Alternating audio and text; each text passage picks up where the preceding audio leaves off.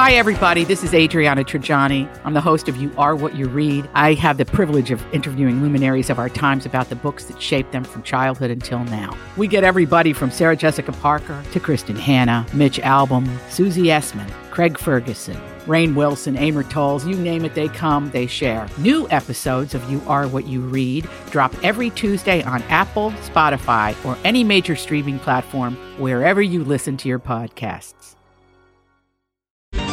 I need some dirt, dirt, dirt, dirt. This is a My Talk Dirt Alert. Up to the minute entertainment and pop culture news heard at the top of every hour on My Talk 1071. Yeah, that's really great. Could you please tell us what's going on? Sandra Bullock's eight year old daughter, Laila, making her public debut on a surprise appearance on Jada Pinkett Smith's Facebook program, Red Table Talk, as they give thanks to nurses fighting COVID 19.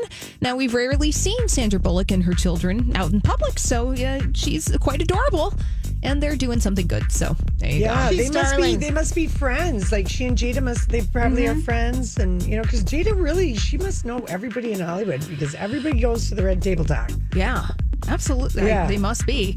Uh, and uh, we are now getting some insight into the book that baby Archie and Meghan Markle were reading, Duck Rabbit. That book was a gift from, From Oprah. Oprah. From Oprah. Yes. Yes. And uh, very adorable video. And of course, we learned yesterday that Oprah was the mutual friend, the broker, if you will, between Meghan Markle, Prince Harry, and Tyler Perry, whose house they are now staying at in Los Angeles. And Jennifer Garner, who's like supported Save the Children organization for like Yes. ten years, like thanked Meghan on Insta, and the Karens went crazy.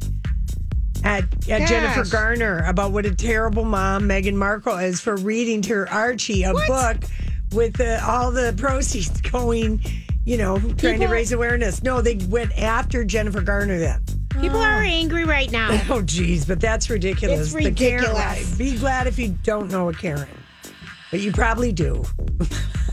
but you maybe not don't know it. Uh, well, speaking of Jennifer Garner, who was doing something kind on Instagram, her significant other or ex significant other Ben Affleck was um, scaling security doors and trying to break into his own house. Look at that. He can scale fences, He seduce really the is nanny, Batman. grope 19 year old VJs, and apologize 15 years later. Oh, for he can do it all.